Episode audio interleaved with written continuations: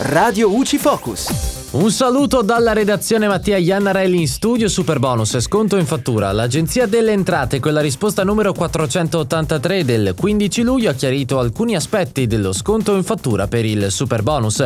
Il decreto rilancio ha stabilito che i soggetti che sostengono negli anni 2020, 2021 e 2022 spese per interventi di ristrutturazione edilizia per l'acquisto di mobili di efficientamento energetico di quelli relativi al Superbonus possono optare per l'utilizzo diretto della detrazione per un contributo sotto forma di sconto sul corrispettivo dovuto fino a un ammontare massimo pari al corrispettivo stesso. In alternativa i contribuenti possono scegliere di cedere il credito d'imposta ad altri soggetti come istituti di credito o intermediari finanziari.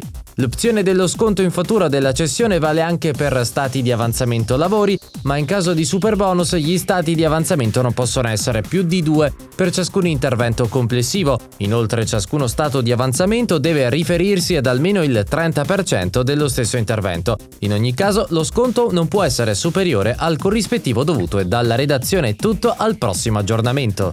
Radio UCI.